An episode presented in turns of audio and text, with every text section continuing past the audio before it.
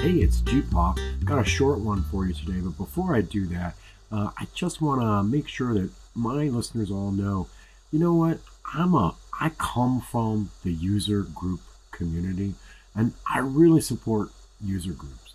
If you organize a group or are close to the organizers of a group, and you're looking for someone to give a short talk to get us all talking and relating over the evening, give me a holler. I'm out here, you know how to reach me, and all it costs you is a promise to eventually buy me a drink. And that's really all there is to it. I really like thinking and talking about this stuff, and I really like that user groups form such excellent communities. So let me know. Okay, so I, I saw a, a, good kind of mean spirited joke about microservices. I'm not going to repeat it here, but uh, I, I, wanted to give you a little bit of advice about uh, about some of this. The, the first piece of advice that I would give a monolith owner about converting to microservices would be to work very, very hard to factor their monolith well. Now, interestingly, across dozens of cases, I've never actually seen that advice taken. There's always some well dressed person with excellent PowerPoint who is happy to give a compelling case for a technical solution to a problem that isn't technical. If you can't factor the monolith, you won't be able to factor your microservices.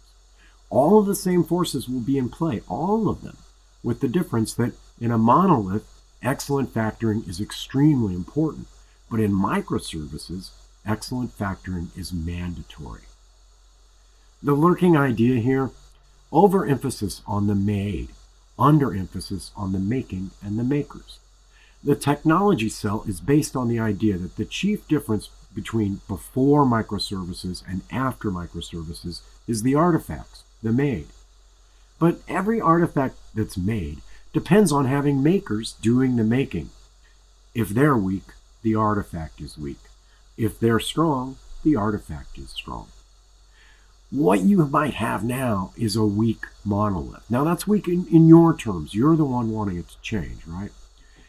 It got there because the making of it was also weak. If you don't change the making, and correspondingly the lives of the makers, you won't change the made. The proposed benefits scalability, measurement, A B alternation, robustness, and above all, parallel changeability all of these derive from changes in the making caused by changes in the minds of the makers. All of them, with the possible exception of scalability by spin-up, are perfectly available in a monolithic architecture as well. In order to get them, you have to have makers making them that way, which is exactly true of microservice architectures. All of them, with the possible exception of scalability by spin-up, are perfectly available in a monolithic architecture as well. In order to get them, you have to have makers making them that way, which is exactly true of microservice architectures. So, my response to orgs that are contemplating the microservice jump is pretty straightforward.